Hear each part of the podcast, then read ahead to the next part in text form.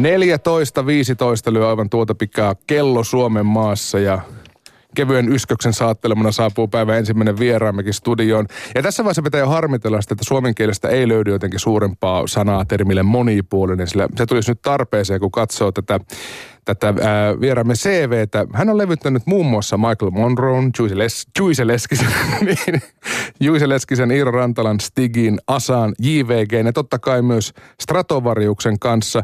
Ja ihan turha nyt siis kysyä, että jäikö joku mainitsematta, sillä ihan, ihan varmasti jäi. Tervetuloa lähetykseen muusikko, säveltäjä ja passotaiteilija Lauri Porra. Päivää päivää ja kiitos paljon.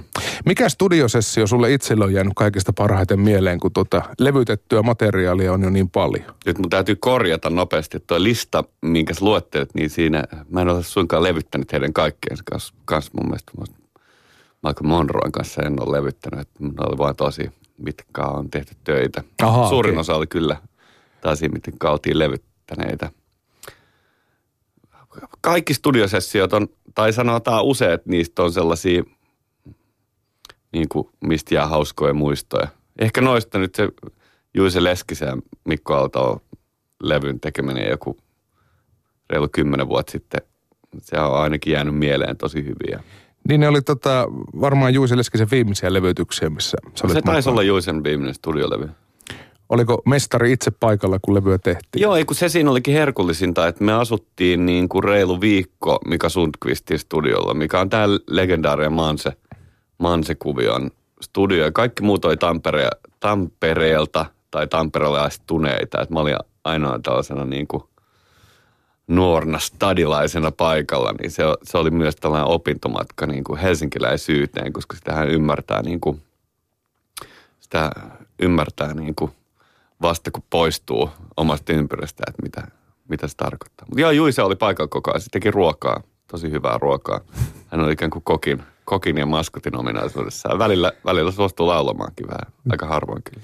Miten ää, ainoana helsinkiläisenä päädyit tuommoiseen aikamoiseen Mansen kavalkaadiin? Mun mielestä näillä, ää, ää, silloin kun Mikko ja Juise kaavaili tätä levyn tekemistä, niin niillä oli tällainen – vaatimus, että kaikki muusikot on alle kolmekymppisiä ja tamperelaisia. Ja sitten tota, näin melkein tapahtuikin, mutta mä taisin olla tämä poikkeus sitten. Olit alle kolmekymppinen kyllä. Olin, olin kyllä. Missä vaiheessa biisit yleensä on siinä vaiheessa, kun basisti käy studiossa oman työnsä tekemässä? Se riippuu ihan suunnattomasti siitä niin kuin tilanteesta, että on olemassa siis sessioita, mihin tullaan ja sitten tuo nuotit eteen ja soitetaan. Nykyään tietenkin on tosi paljon esimerkiksi tosi rap-levyillä ja muilla, missä kappale syntyy orgaanisesti, että, että tulee vaan studioon ja sitten on vähän ajatuksia ja sitten sitä tehdään yhdessä. Ja sitten jossain heavy-musiikissa tyypillisesti rumpujen jälkeen soitetaan basso, se on aika selkeät sävelet, jatsimmassa musiikissa tietenkin kaikki soittaa yhdessä samaa. Et se, mm. se, se, vaihtelee tosi paljon, että et musiikki on niin lukuisia eri tapoja, tapoja tehdä ja monilla musiikkityyleillä on tietynlaiset, tietynlaiset tavat, miten, mihin ne on niinku oppinut ja mitkä on osa sitä luomisprosessia. Miten paljon se on kiinni säveltäjästä tai siitä, joka tuottaa levyä? No aika paljon, mutta, mutta just kuten sanoit, jos, jos vaikka puhutaan niin kuin nykyajan – popmusiikista tai tuollaista, siellähän se sävellystuotanto on tavallaan yhtälaista sävellystä. Niin että se tapahtuu siinä, siinä samalla kuin sitä, että usein äänitetään ja sitten muutetaan asioita ja että monet, moni musiikki nykyään on sellainen, että sitä ei suoranaisesti sävelletä koskaan, vaan sitä niin kuin kasataan erilaisista osista ja sitten jossain vaiheessa siellä on niin kuin tämä valmis sävellys niin kuin verrattuna siihen, että joku valmistelee nuotit. Totta kai sellaistakin on, mutta mm tuntuu, että esimerkiksi kevyessä musiikissa se on, se on aika harvinaista nykyään. Mutta esimerkiksi hevissä toimitaan vielä, että rumpu ja basso soittaa niin sanotusti pohjat sinne ja muut sitten rupeaa kasaamaan siihen päälle. Joo, ja siellä ainakin ollaan Stratovariksen silleen, että tehdään aika selkeät demot ja sitten tehdään se levy. Ja se on aika selvät sävelet. Rummut soitetaan ensin, sitten soitetaan bassoa ja sitten niin nyhräät alkaa nyhräämään ja näpräämään siihen päälle. Ja sitten jännityksellä odotella, että mitä, mitä tulee sitten joskus valmiina ulos. Joo, Miten tarkkaan sulle tuottajat tai, tai muut muusikot kuvailee ennen kuin aloitetaan tai silloin kun sovitte jotain, että nyt Lauri tarvittaisiin tällaista ja tällaista bassosoundia tai tällaista fiilistä tai, tai jotain muuta? Se riippuu tosi paljon siitä, että kuka tilaa. Että, että jotkut tuottajat tietää mun soittimet, niin ne pyytää jotain tiettyä soitinta ja sitten jotkut haluaa mut vaan silleen hahmona. Tai sitten joku haluaa vaan jonkun hyvän niin kuin basisti. Et se vähän, jo, joskus sut tilataan sessio niin kuin itsenäsi ja joskus niin kuin silleen kenä tahansa. Tai voidaan puhua, että onko se moderni vai, vai niin, kuin niin sanotusti retroa ja tollaista. Mutta jos mä totta puhun, mä en, mä en hirveästi ole tehnyt niin kuin, mä oon joutunut niin paljon säveltämään tai saanut niin paljon viime aikoina säveltää, että mä oon tehnyt itse asiassa aika vähän niin kuin normaaleja basistin töitä viime vuosina. Mutta basso on edelleen sun pääsoitin kuitenkin. Joo, totta kai. Mutta sävellys vie enemmän aikaa kuin soittaminen. Onko sulla joku tota, semmoinen soitin, mikä on sitten tavallaan, mikä liikkuu aina sun mukana, että jengi tietää, että nyt tarvitaan sitä ja sitä tiettyä bassoa ja sitä soundia, että eiköhän soiteta porralle?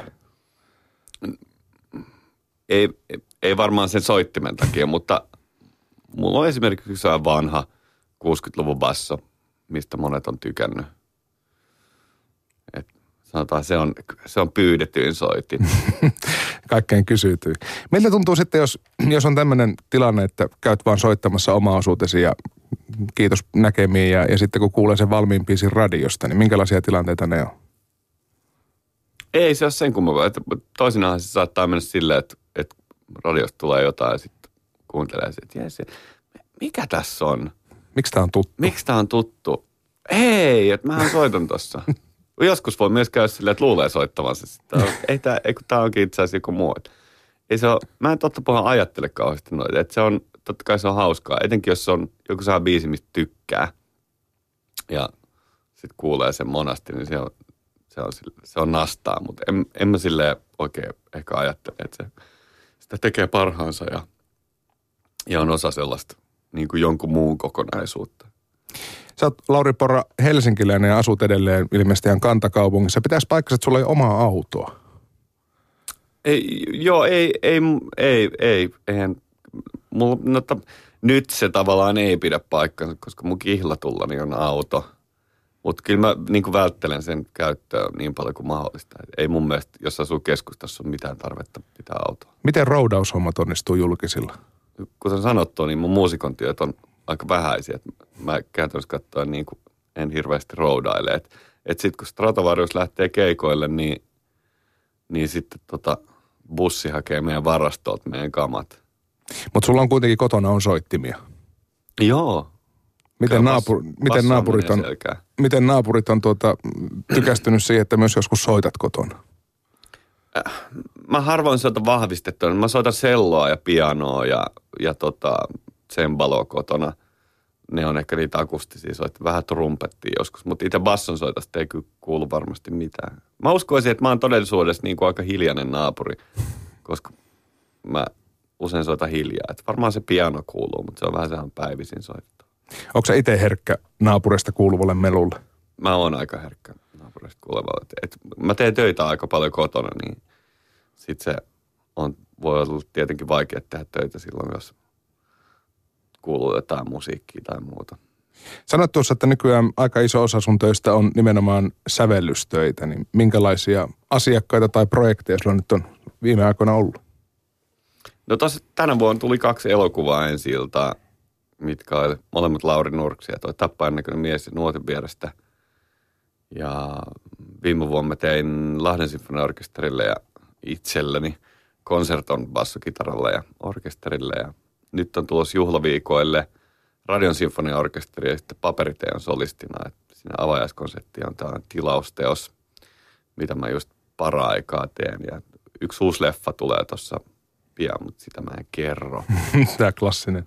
Ja tota, tavallaan, no, joo, ja sitten on puhalin, puhallinorkesteritilaus. On, on tullut tuollaista niinku crossover-henkistä klassista meininkiä aika paljon, mikä on tosi kiva, että orkesterimusiikkia – mahdollisesti vähän kamer- kameramusiikkia. Sitten noita elokuvia ja jotain spotteja tein Mitsubisille Norjaa just yhden mainoksen. Mitä kautta nämä mainostyöt sulle päätyy? Mm. Ehkä se, sitä on joskus tehnyt jotain. Mä itse asiassa voitin Voittogaalas nyt vuoden niin kuin paras mainosmusiikki palkinnon viime vuodelta, niin varmaan niin kuin sekin jotain sanoo. Tai joku toteaa, että yleisesti on todettu, että tämä menee ihan okei. Mutta niitä tulee, että mä teen niitäkin aika silleen valikoiden ehkä yksi tai kaksi vuodessa. Että et sitten tuntuu, että ne ihmiset, jotka haluaa käyttää mua, niin ne tietää mut. Mm. Mikä oli muuten tuo voiton taanut sävellys? Se oli sellainen äh, Pekka Haran ohjelma Visit Finlandin Polar Night Magic, niin kuin Lappi-matkailuhomma. Se oli ihan hauska. Siinä oli paljon kaikki akustisia soittimia. Äh, Vasara Dulcimeria ja kanteletta. Mä itse soitin sellaista kiinalaista Gutschengia ja sitten on tämä maailman ainoa viola organista ja Lautenberg niin kuin yhdistelmäsoitin, mikä on sattumoisin mulla. Totta kai. Mä oon teettänyt tällaisen soittimen. Eli Lapin eksotiikkaa tehtiin varsin eksottisilla soittimilla myös. Joo, musta tuntuu, että mua kiinnostaa just toi, äh, kerran aika paljon erilaisia etnisiä ja niin kuin epätavallisia etenkin kie, kielisoittimia, että kun niitä käyttää niin kuin ei niissä sille soittimille tyypillisemmässä, tyypillisemmässä niin kuin, ö, yhteydessä, niin siitä syntyy niin kuin jännittäviä uusia sointeja. Sellaisia, mitkä ei ole niin banaaleja kuin, että jos soittaa, tiedätkö, pelkästään sille, siihen maastoon sopivaa soittimella. Niin ja rikkoo sopivasti vähän kaavaa.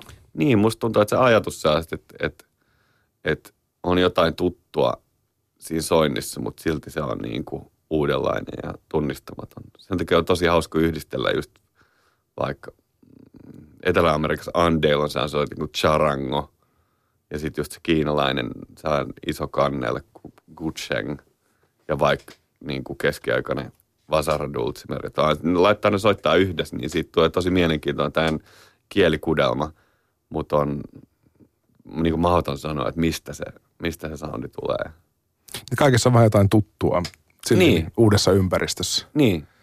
Sä oot tietenkin musiikin avulla tai siinä sivutuotteena päässyt reissaamaan paljon maailmalla, niin kuinka paljon näitä soittimia tarttuu näiltä bändireissuilta mukaan?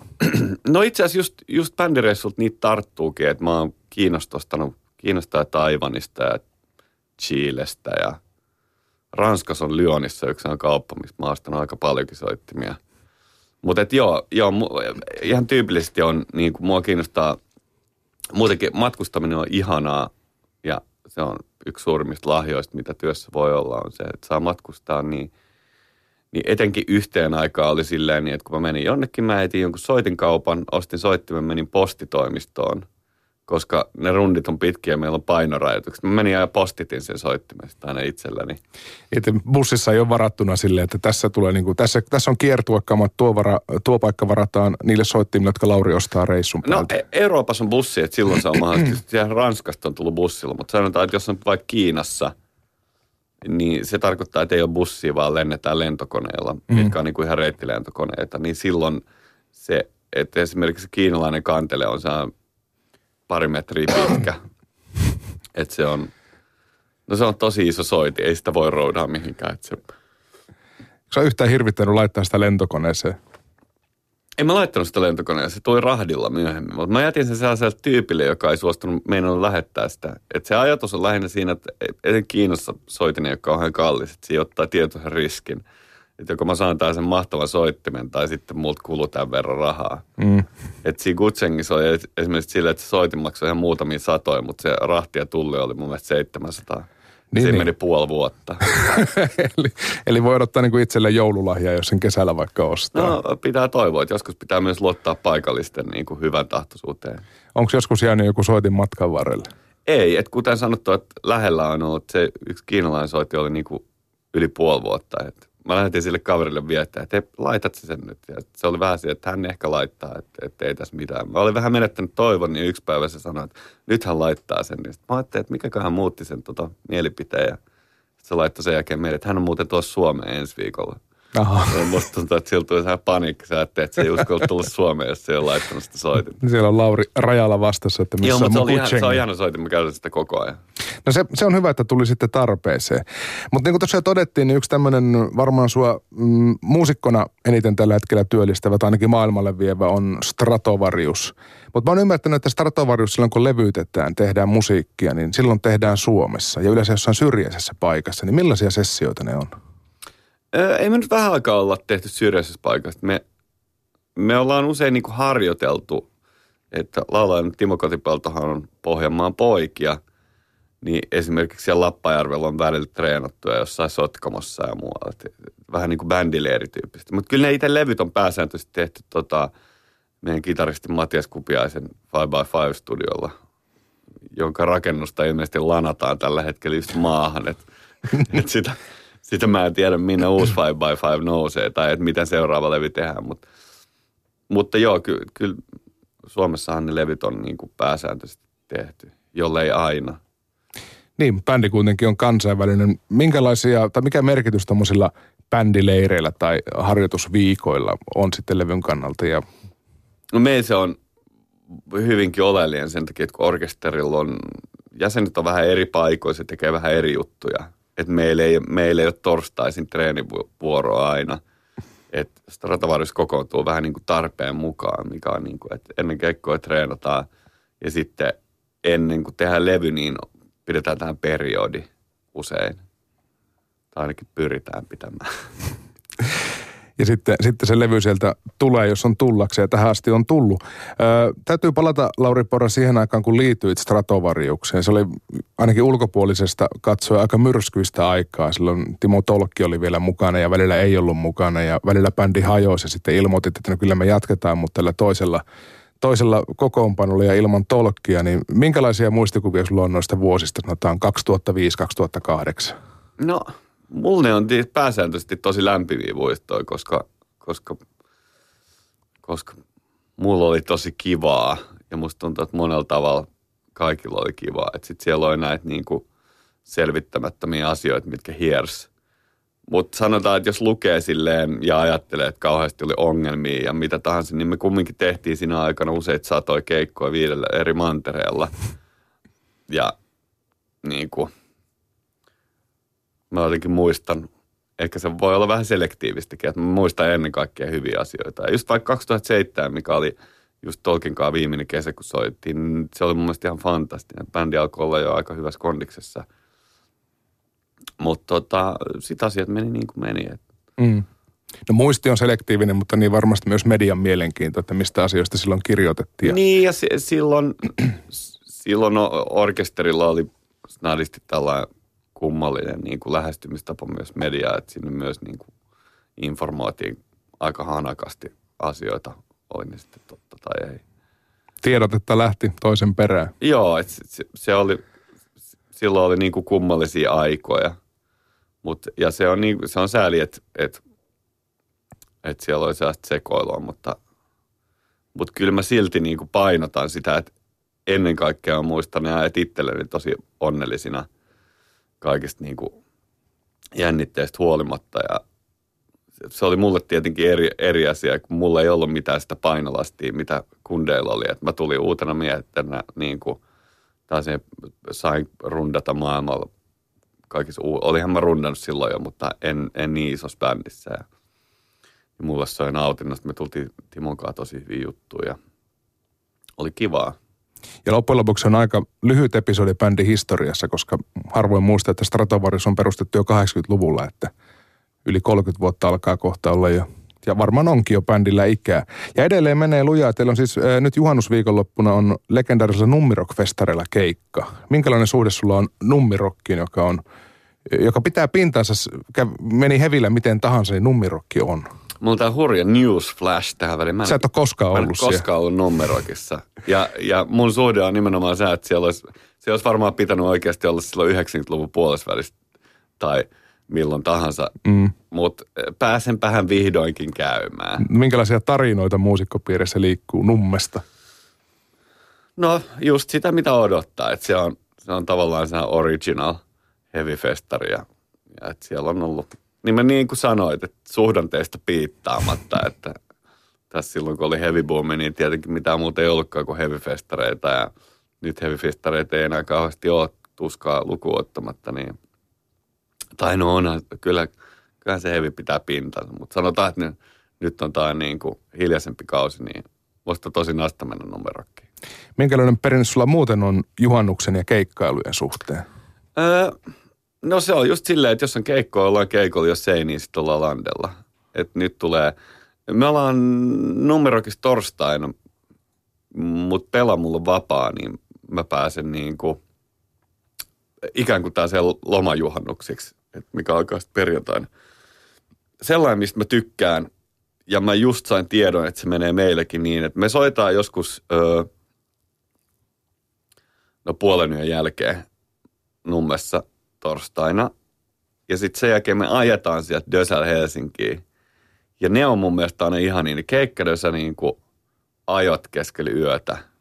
Eläimiä tosi paljon liikkeellä, toivottavasti ei tiellä kumminkaan. Ja tota, tiedätkö, niin kutsutusti työryhmän kanssa nautitaan vähän juhannuksista ja korkataan ehkä olut, avataan sipsipussi ja mä jotenkin aina muistelen sellaisia, että jos pysähdytään tien, tien reunaan keventämään oloa ja sitten kurjat lentää ylitse ja tällaista. Kesäyön tuoksu. Joo, kesäyön tuoksu ja tämä, et, et, muusikon musta tuntuu on, tai ainakin mulla on sellainen niin kuin rakastava suhde niin kuin kesäöiseen moottoritiehen ja siihen reunaan ja siellä istutaan ja just on hauska, että se on vapaa juhannus tulos, että ei tarvitse kauheasti stressata, että mikä meininki huomenna. Ja Mä odotan tavallaan sitä kotimatkaa niin kuin melkein yhtä paikasta keikkaa. Eikö sinnekin jotain aika maagista, kun saapuu tuommoiseen aamuyöiseen Helsinkiin, joskus juhannusaattona? On se ihan ihanaa. Jos aurinko vielä just tekee nousua. Joo, etenkin viikonloppuaamuisin, kun näkee niitä ihmisiä, joilla on niitä tarinoita, jotka jatkuu vielä. Mä nykyään, kun on toi lentokenttäjuna on jo yllättävän toimiva, ja viikon, noi viikonloppufestarit, jos ne on Euroopassa, tarkoittaa usein, että sä lähdet lentokentälle joskus viiden aikaa aamulta. Paimiltaan neljä aikaa. Ja mä teen nykyään sen julkisilla, jos pystyn. Niin se on, ja se on aivan verratonta, että sitä nukkuu pari tuntia ja sitten lähtee kävelee tonne niin kuin neljä aikaan, kun jengi puskee ulos, että perjantai, perjantai lauantai välisen yön baareista ja siellä on kaikkea, jotkut haluaa mennä grillille ja on ehkä uusia tuttavuuksia, jotka tahtoo tutustua lähemmin jossain valitsemassaan paikassa ja kaikki tämä seikkaus, sitä on jotenkin hauska katsoa, etenkin silloin, jos on just herännyt. Niin sitten on niitä naisia, jotka kuljettaa korkokenkiä tuossa etu- ja keskisormen varassa. Kävelee joo, sukkasilla. Ka- joo, kaikkea jollain draamaa ja sitten ihmiset puhuu syviä tai pussailee tai mitä tahansa. On, on se herkullinen, herkullisia Kyllä se kannattaa koittaa ainakin kerran kesässä kokea tuommoinen aamuyöinen mikä tahansa kaupunki oikeastaan. Ja Helsingin nousu on hieno ja mulle tosi harvinainen näky. Kun maailmalla kuitenkin kierrätte ja ne nyt pääasiassa on raskaampaan musiikkiin tai heviin keskittyneitä festivaaleja, niin minkälaisia kohtaamisia siellä backstakella tapahtuu sitten muiden artistien kanssa? No tosi lämpimiä, etenkin niiden, jotka on rundannut. Että tuollahan sille festarilla aika paljon tuttuja bändejä samoin naamoja, niin sitä aina innollaan katsoa, että ketä, ketä frendejä siellä on. Ja niiden kanssa sitten syödään juua ja halaillaan ja mitä kestää. Useinhan se on se että tullaan ja sitten toiset on menossa bussilla seuraavaan paikkaan. Mutta mut niitä mä odotan usein niitä, että näkee, että monethan on sellaisia bändejä, mitkä on ollut joskus rundilla. Ja sitten se tarkoittaa, että ollaan kuukauden ajan jaettu niin kuin niin kuin hyvinkin läheisesti elämää, jos vaikka jossain tapauksessa matkustettu samassa bussissa, eli asuttu ikään kuin kimppakämpässä kuukausi, niin, ja sitten yhtäkkiä ei enää näkään, niin niitä on niin kuin riemukasta sitten nähdään kuulla muutakin kuin Facebook-kuulumisia. Lauri Porra, kun sulla kuitenkin on jo nimeä bassopiireissä, niin onko tullut semmoisia yllättäviä fanituksia nimenomaan joltain vanhan liiton mieheltä, että mahtavaa tavata Lauri Porra? Ei varmaan ihan sillä tavalla, että lähinnä sit joskus on, voi olla sellaisia, että että jotkut on vaan kuunnellut. Joskus oltiin läppää Crazy Worldin kanssa Deep Purple ja sitten paljastui, että tämä heidän basistinsa elävä legenda, niin tota, oli katsoa sen koko keikan siinä sivussa, se tuli hehkuttaa jälkikäteen, että jumalata, että kyllä on hienoa basson soittaa. Tämä on niin kuin täysin absurdia. Mutta sullahan ei ole semmoinen perinteinen heavy-historia, että kuusivuotiaasti asti kissiä ja, ja sitten niin kuin hevillä ei häviä, vaan sulla oli aika klassinen nuoruus ja lapsuus. Mä uskaltaisin väittää, että se nimenomaan on tyypillinen heavy-historia Suomessa, koska suuri osa suomalaisesta heavy-musiikista muusikoista on klassisin, tai siellä on tosi paljon ihmisiä, joilla on klassinen koulutus, että että sellotunneilla niin kuin murrosiskää saakka ja sitten rock and roll. sitten löytyy hevin Joo. huvit. Et ehkä mun ainoa ero on se, että mä en kuunnellut kevyt musiikkia ollenkaan ennen kuin teiniässä. Niin, niin. Mut, mut musta tuntuu, että, siellä, tiedät sä, että siellä on Aleksi Laivat ja muut rampannut niillä viulutunneilla ihan siinä samassa. Mutta sieltä varmaan periytyy myös se aika tinkimätön reenaamisen kulttuuri. Niin musta tuntuu, että niissä, niissä tavoissa, miten lähestytään musiikkia – hevissä klassisessa musiikissa on tosi paljon. Ja just se, että niin kuin, aika monessa tapauksessa sellainen perustekniikan niin kuin hallinta on välttämätöntä soittimella. Ja biisit on vaikeita. Niin ja biisit on vaikeita ja biiseissä ei improvisoida, mm. vaan ne soitetaan niin, että joku nyhrää sen sävellyksen ja sitten se soitetaan silleen, kun se on kirjoitettu. Et siinähän ne kohtaa, kun taas sitten pop, saatisti jatsmusiikissa, se on niin kuin hyvin erilaista se musiikin tuottaminen. Yksi näistä kohtaamisista muiden basistien kanssa oli, että ehdit tavata myös viime joulukuussa kuolleen Lemmy Kilmisterin. Niin minkälainen kohtaaminen teillä kahdella oli? Se oli hyvin tällainen niin kuin tyypillinen, että hotellin aulassa samaan aikaan menossa festareille ja vaan tervehdin ja otettiin kaverikuva ja hän jatkoi matkaansa. Et ei, ei se, se ei ollut sen kummempi. Meillä ei ollut mitään todellista, niin kuin yh, yh, todellista yhteydenpitoa ei ehtinyt syntyä sidettä. Ei, ei ehtinyt syntyä sidettä ja, ja sitten tietenkin äh, legendaarisessa Los Angelesin Sunset Boulevardin Rainbowssa olin nähnyt useasti Lemmin pelaamassa sitä kolikkopeliä, mikä on ilmeisesti hänelle nyt jo niin kuin pyhitetty ikuisiksi ajoiksi. Hienoja tarinoita, siis näitä, näitä kuitenkin löytyy. Ää, äh, ensi viikolla Stratovarius keikkailee lisää Suomessa. Hämeenlinnassa pääesiintyjänä on Iron Maiden ja te olette yksi sitten tätä edeltäviä orkestereita, niin minkälainen suhde sulla on näihin brittiherroihin eli Iron Maidenin tyyppejä, onko tavannut ikinä? Mulla on, mulla en, ja mulla on muutenkin tosi vajavainen suhde just johtuen siitä, että mä hyppäsin kevyeseen musiikkiin mukaan vasta 90-luvun niin kuin tavallaan siinä allossa, mihin liittyy metallika ja sitten mun tapauksessa Nirvana ja tällainen, mutta mikä oli niin kuin mulle 80-luvun musiikki ei, ei, ole, ei, ole, ei ole ollut silleen, tai etenkään heavy ei, ole, ei ollut sään, mihin mulla olisi vahvaa suhdetta. Tietenkin Metallica, mihin mulla on vahva suhde, niiden suhde armeiden ilmeinen. et, et, et, ky, kyllä mä dikkailen, mutta mä en ole ikinä omistanut yhtään levyä esimerkiksi avautuuko, tai onko sulle avautunut tässä, kun kuitenkin nyt sitten myöhemmin hevissä ollut paljon mukana, että mikä se on se vetovoima, mikä jaksaa sieltä 80-luvulta lennättää bändin edelleen saakelin isolle keikalle Suomeen ja ympäri maailman? Siis miksi se bändi rundaa vai miksi jengi haluaa kuulla sitä? No vähän sekä että. Lähinnä se, että miten se fani ja semmoinen niin tiukka sitoutuminen yhteen orkesteriin syntyy. No sehän, sehän on supermaaginen bändi. Olen mä sitä musaa soittanut ja sehän se on niin kuin noin liittyy paljon ihmisten nuoruuteen. Kyllä mä muistan pienenä, kun kaverit dikkaa, ja kyllä mä niitä levyn kansia katoin, että et kuinka niinku voimakas. Varmaan mikä kissilla on ollut sama, mitä mä en taas ymmärrä yhtään. Niin tota, silleen niin, että se suhde on niinku tosi vahvasti rakennettu sen yhtiön ja niiden fanien välille. Ja totta kai niin kuin Hevis muutenkin, että ihmiset totta, on tosi sydämellä, niin kuin Stratovariuksenkin fanit. Et ehkä bändi, joka kestää kauan, kestää kauan usein sen takia, että, että se musiikki on laadukasta. Ja ne keikat on hyviä. Silleenhän se menee. Jos puh- Iron Maidenissä mun käsittääkseni nämä molemmat asiat toteutuu. Että se, musa, se musa on hyvää ja tota, ne keikat on hyviä. Ja keikat hoidetaan ammattitaidolla edelleen. Ö, jos puhutaan Stratovariuksen faneista, niin pitääkö se paikkansa, että Etelä-Amerikasta löytyy ne kaikkein fanaattisimmat fanit? Joo, aika selkeästi. Mutta se varmaan pätee muihinkin bändeihin ja latinalaiseen Amerikkaan, että siellä yksinkertaisesti fanituskulttuuri on aika niin kuin, he ovat sydämellistä kansaa ja henkeä vereen ja se näkyy myös niin kuin musadikkailussa, niin kuin se näkyy urheiludikkailussa. Että siellä, siellä vaan vedetään aika niin kuin, All in. niin tavallaan sellaiset tietyt stereotypiat niin kuin, niin kuin toteutuu, että et, et, et ne on tota, lat, lattari sydän on niin kuin hyvin intohimoinen ja se, se näkyy Niin mä kuulin, elämän aloilla. kuulin myös tarinan, että kun Apokalyptikan Perttu Kivilaakso oli Helsingin kaupunginorkesterin kanssa kiertämässä Etelä-Amerikkaa, niin joka keikkapaikalla oli Apokalyptika-faneja heiluttamassa, kun Perttu kävelee sisään konserttisaliin tai tulee pois sieltä tai lähtee hotellilta tai jotain muuta. Ihan takuu varmasti, että se varmaan nyt pätee silloin, kun Perttu menee kahvillekin. niin, niin nimenomaan meni julkiseen paikkaan tai ei. Lauri Porra, ihan tähän loppuun. Sun kanssa on myös pakko puhua ruuasta, sillä sä oot profiloitunut hyvän ruoan ystävänä ja erityisesti burgerimiehenä. Mitkä on viimeksi päätynyt sun lautaselle ja saaneet hyväksyvän tai kieltävän arvion?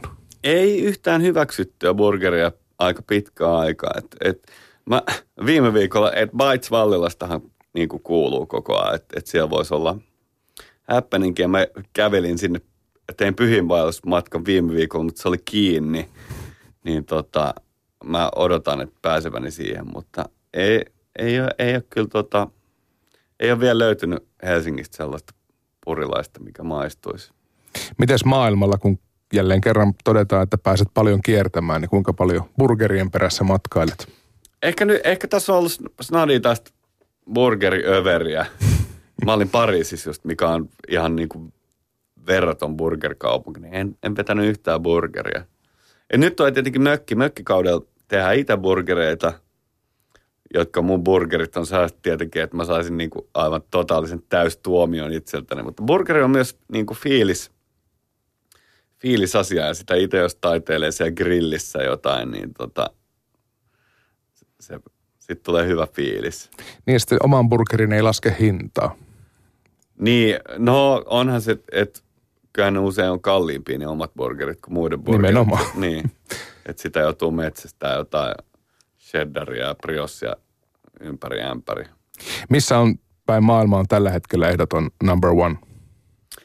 Va- Vaikea sanoa, mulla on sellainen muistikuva Melbourneista, Australiasta, sellaisesta yhdestä burgerista, että mä olin päivällä kävelmässä siellä Brunswick Streetillä ja näin tällaisen Brother Burgers and the Brewing Company, joku tämä hipterittävä paikka.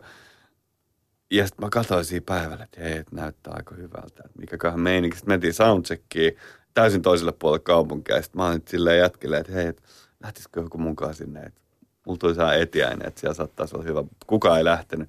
Mä ajoin yksillä, yksin taksilla niin kuin kaupungin toiselle puolelle ja oli vähän kiire keikallekin.